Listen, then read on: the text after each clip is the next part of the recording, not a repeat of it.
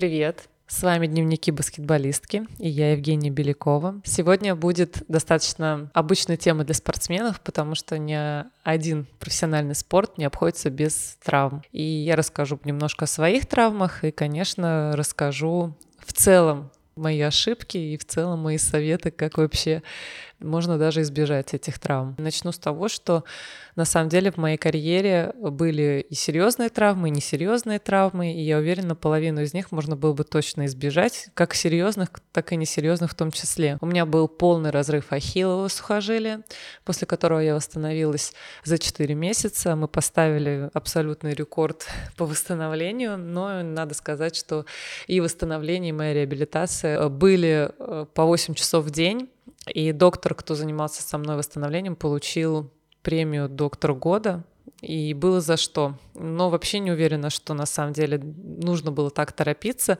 потому что подвижность ахилла и вообще мой объем движения после этой травмы еще долгое время оставлял желать лучшего. То есть играть я могла, но это было, наверное, еще не полноценное движение, не полноценные движения, которые мне нужны были. Потом у меня был сломан палец, ну, как у всех баскетболистов, обязательно выбиты куча пальцев. И к концу своей карьеры я порвала латеральный мениск. Э, такая необычная травма, вот, этот мениск, как понятно из названия, находится немного сзади колена, и проблема была, наверное, не сколько в том, что я получила эту травму, сколько в том, что мы ее неправильно диагностировали. Моя была ошибка в том, что я не обратилась к альтернативным специалистам и отдала свое МРТ на прочтение только двум докторам, и два эти доктора, конечно, выдали абсолютно противоположные мнения, и дальше уже на суд доктора команды я Э, предложила эти мнения, показала результаты, и он выбрал к сожалению, как потом выяснилось, неправильный вариант, и травма у меня оказалась не хроническая, как это видел другой доктор, да, и по, по чьему плану мы в итоге меня реабилитировали, лечили. Травма у меня была свежая, там нужна была операция и такое хорошее восстановление до 8 месяцев. Но поскольку мы операцию не сделали, мениск сросся кое-как, и, конечно, я ну, не конечно, это вообще не очевидно. Можно было бросить вообще играть в баскетбол. Боли были ужасные, колено постоянно отекало. Не, вообще было не в работе, объем движения был очень ограничен. Но, тем не менее, потратила 8 месяцев на то, чтобы полностью вернуть себя и свое колено к жизни после неправильно поставленного диагноза и уже сросшегося неправильным мениском. И, наверное, для всех спортсменов травмы приходят ну, не наверное, а всегда, вообще в самое неподходящее время. Например, когда я порвала ахилл, это было именно в тот год, именно в тот сезон, когда я первый раз в жизни подписала профессиональный контракт, и буквально это случилось через там, два месяца, когда я решила, что ну все, вот сейчас время, и я стану великой баскетболисткой, прям профессионалкой. Ну и через полтора месяца я рву ахилл вообще в мясо, узнаю, сколько сроки восстановления, обычно сроки восстановления от 8 месяцев, да, и до года. Мне приходилось очень быстро пересматривать свое отношение к баскетболу, к профессионализму в целом. Конечно, тогда я поняла, что я неправильно вообще подходила к своему здоровью. И ахилл я порвала, когда на мне висело там, к моему нынешнему весу 12 килограмм.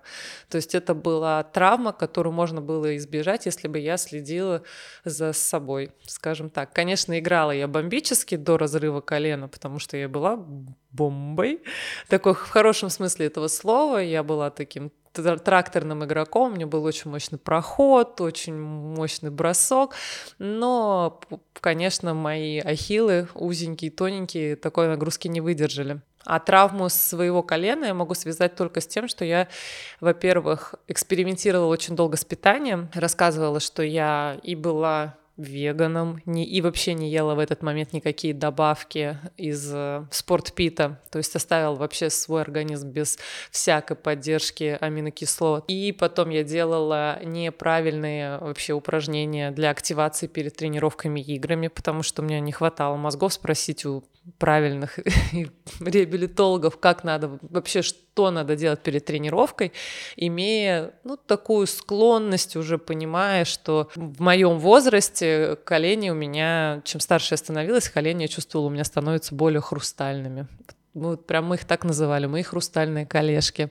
Ну и третья фатальная ошибка, которая привела к моей травме, это было то, что я проработала всего лишь один месяц летом с тренером непрофессионалом, который давал мне упражнения, которые я хоть очень сильно пыталась и сопротивлялась не делать, но все-таки делала, и что, конечно, привело к тому, что я после работы с ним у меня сильно начали отекать колени, и это привело к тому, что, конечно, я получила травму в середине сезона, потому что я неправильно вообще подготовилась к сезону. Я всегда говорю, чего-то можно было избежать, и травмы также могут происходить из-за того, что, например, у спортсменов бывают нераз... неразряженные эмоции. Мы постоянно, я в своем блоге говорю про неразряженные эмоции, и это очень важный момент, потому что на таких неразряженных эмоциях, что это такое? Это когда я разозлилась из-за того, что мне не отдали пас. Но это не один раз я разозлилась, понятно, понятно, что один раз там ха-ха, ты мне не видела, ты мне не дала, второй раз там, ну ты что, правда меня не видишь? Я, ну, ну давай, ну что ты мне не даешь пас?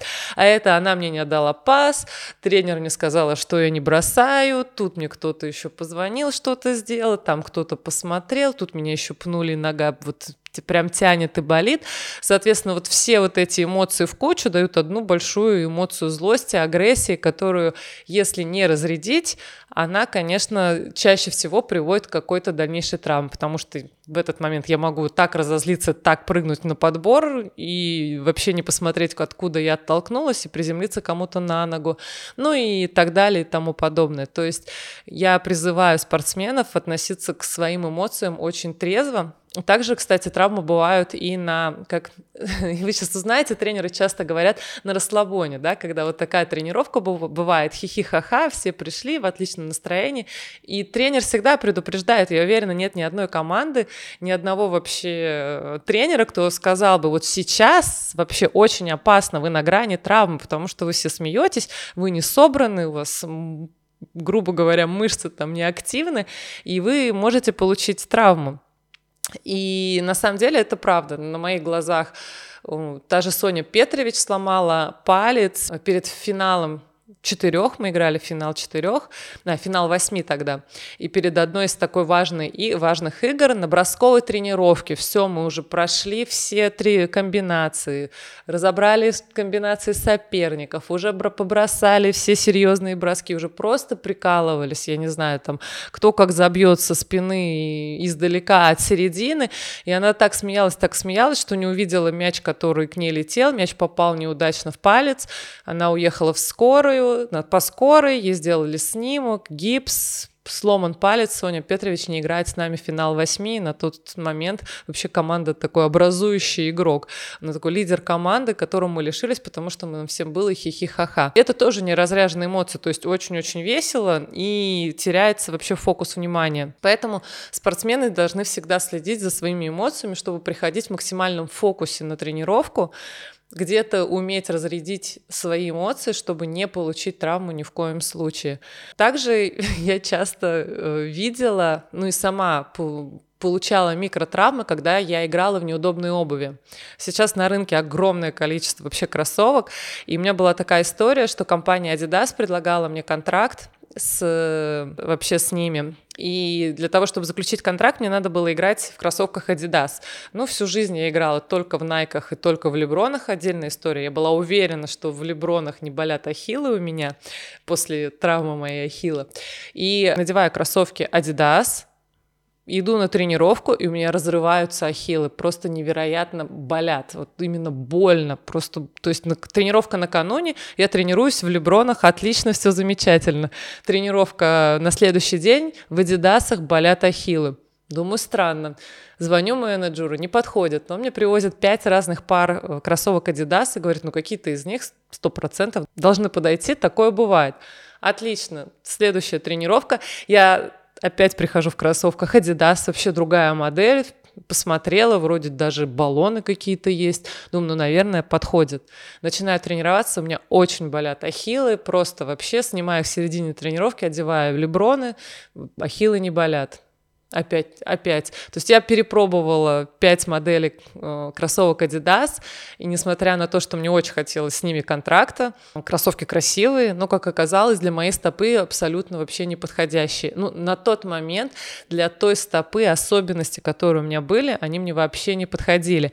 И можно было сделать и ударно-волновую терапию, как мне предлагали, можно было сделать стельки, адаптированные именно для Adidas, и можно было еще много чего придумывать, тейпировать на какое-то время ногу, но все, к чему бы это привело, скорее всего, к травме, которая, конечно же, мне не нужна. И я уверена, что поскольку мой ахилл из-за очень быстрого восстановления неправильно работал, как раз кроссовки тяжелые Леброны с огромной такой подушкой внутри, и в них больше всего баллонов, они мне давали тот подъем на пятках, который мне необходим был и который мне не триггерил мои ахиллы, в которых мне действительно не болели ахиллы. И это было удивительно, поскольку я только в самом конце своей карьеры, когда прошла полную реабилитацию с реабилитологом, я первый раз в жизни поменяла свои леброны на плоские, вообще без единого баллона карри, э, Стефана Карри кроссовки, и была в шоке, насколько они крутые, и почему я никогда в жизни не играла в низких плоских кроссовках. Ну, все потому, что я реально за своим телом правильно не поухаживала, со своими больными ахиллами просто им делала. Реверансы, помогала тем, что играла в Лебронах, вместо того, чтобы обратить внимание, что в любых других кроссовках у меня болят ахиллы, обратиться я могла к специалистам, пройти реабилитацию, полную перестройку тела, что вообще сделало бы мои движения более свободными, чтобы дальше не привело меня к более серьезным травмам, как я говорила, связанными с коленями. Но почему-то я нашла такой для себя путь, да, то есть Леброны класс, зачет, а все остальные кроссовки не зачет. На самом деле Женя не зачет, потому что Женя со своим телом вообще не дружила, не работала, только покрывала свои боли какими-то вот эм, как сверху марафет наводила, вот кроссовки Леброна для меня были сверху марафетные вести. То есть я внутри, почему все-таки ахиллы у меня в плоской обуви болят, не разобралась. Но опять же рассказываю, что в конце карьеры все это работало и было классно. Еще на моей карьере была такая травма, сережки, да, девчонки любят красивые сережки, и я удивляюсь, для меня вообще команда, я не считаю команду профессиональной командой, когда девочки приходят на тренировку с сережками, с цепочками, браслетами, цвет, ну, цветами, хотел сказать, не с цветами, приходите, пожалуйста, почему бы нет, с часами, и говорят, а я сейчас замотаю часы. Ну, окей, как бы, но это мало того, что можно ударить кого-то, так и зачем тебе лишнее напряжение там на сустав. Но я видела один раз, как у американки висела сережка, и эта сережка, она зацепилась за майку другой спортсменки, в контакте было, она проходила, в, так, такой близкий был контакт, она зацепилась за ее тренировочную майку и осталась. Слава богу, у нее хватило вообще, скорость была небольшая, она бросила мяч, все остановились, стали смотреть, стали сня, сним, снимать, помогать, могло бы закончиться все вообще разрывом мочки уха. Ничего серьезного, понятное дело, это потеря крови, вряд ли бы там что-то случилось, но зачем вообще пропускать тренировку, там, ехать в какие-то клиники, что-то там бинтовать, шить, когда просто это можно снять и надеть после тренировки. Поэтому для меня вот это как раз то, чего можно было бы избежать, если это просто элементарно применять правила техники безопасности. Снимайте, пожалуйста, сережки, цепочки, часы. Для меня это просто элементарно лицо команды. Я терпеть не могу, когда приходят вот опять же, такие неподготовленные к тренировке спортсмены. Я считаю, что это дурной тон, вот дурной вкус. Вот есть такое. Самое мое вообще, наверное, любимый, самый большой такой пласт э, работы со спортсменами объяснять им, что неправильное выполнение упражнений тоже ведет к травме. И я этого тоже не знала. Здравствуйте, я Женя Белякова, и я не знала, что мне нельзя вообще делать приседания ниже 90 угла, там, да, в коленях 90 градусов. Потому что чувствовала я себя достаточно хорошо, и до истории, когда я узнала, что колени-то у меня хрустальные, я делала вот как раз упражнение тренера, который мне говорил, да ладно, можно ниже, тут увеличится угол, посмотри, как все прокачается. И, конечно, я чувствовала, что мышцам это нравится, такая глубокая работа, вот вообще чувствовала, что я там где-то становлюсь мощнее, но суставам это вообще не нравилось. И я, конечно, здорово подтерла себе суставы именно неправильными выполнениями упражнений, элементарных упражнений от приседаний до мертвой тяги, да, то есть поясница, низ поясницы часто у меня тоже страдала. Вообще у меня грыжа, три грыжи в позвоночнике, элементарное не делание упражнений, да, то есть неправильная закачка их перед тренировкой и после тренировки, неправильное укрепление всего кора, да, пресса и спины, что приводило меня к тому, что раз в год, минимум раз в год, я проводила в кровати целый день. Второй день я приползала на тренировку, когда меня обкалывали там понятно, запрещенными веществами, чтобы я хоть как-то могла двигаться. Еще неделю я потом в корсетах страдала, и потом только я могла приступать к тренировкам полноценным. То, что я не уделяла внимания и не знала, что можно свою спинку закачать, прокачать, весь свой кор укрепить, и свои боковые, и свои косые связки. И это вообще бы привело к полному укреплению всей структуры организма, конечно, я об этом узнала поздно. Но лучше поздно, чем никогда. Поэтому неправильное выполнение упражнений и вообще не выполнение упражнений тоже часто приводит к травмам. Об этом тоже надо помнить. Ну и неправильные упражнения нам могут давать кто? Правильно, необученные тренеры. То есть для меня вообще нонсенс. В мир интернета, в котором мы сейчас живем, я удивляюсь, когда спортсмены мне говорят, а мы в Ютубе находим упражнения и делаем здравствуйте, приехали. То есть мы можем, как профессиональные спортсмены, люди, перед которыми мы отвечаем своим телом, да, мы должны свое тело здоровое принести в команду, да, и сделать э, результат для команды. Мы вот этот драгоценный кусок металла своего тела, организма, машины своей можем доверить какому-то человеку из Ютуба. То для меня это звучит крайне непрофессионально. Обидно, потому что сама я тоже попала в такую ситуацию, когда я не проверила тренера, делала упражнения, хотя понимала, что упражнения неправильные и такие упражнения явно не физиологичные, вот, что привело к отекам в моих коленях. И дальше я неправильно прошла э, всю предсезонку, и потом получила более серьезную травму. И получается, доверять свое тело непрофессионалам, это тоже приводит к травмам. Поэтому все спортсмены должны помнить и проверять тренеров, с кем они собираются тренироваться. В межсезонье тем более. Понятно, тренеры в клубах все проверены. Я говорю про межсезонье, про те времена, когда э, кто-то потому, что у него очень много просмотров на Ютубе, кто-то потому, что у него тренировался, а Майкл Джордан говорит, что вот, приходи, я крутой, но мы не знаем, сколько у него тренировался Майкл Джордан, не можем проверить его дипломы, да, этого тренера. Когда мы не спрашиваем там, старших или других игроков, а как это тренера, что это тренера, пытаемся идти на ощупь, вот тогда велик риск получить травму. И отсюда Вообще я хотела бы рассказать и перейти очень плавно к тому, что если случилась все-таки травма, как действовать? Как вообще действуют профессиональные спортсмены? И как вообще происходит? И как я советую действовать спортсменам? И как раз об этом мы поговорим с вами в следующем видео. До встречи. Подписывайтесь. Лайки, чмоки, огонечки. Увидимся.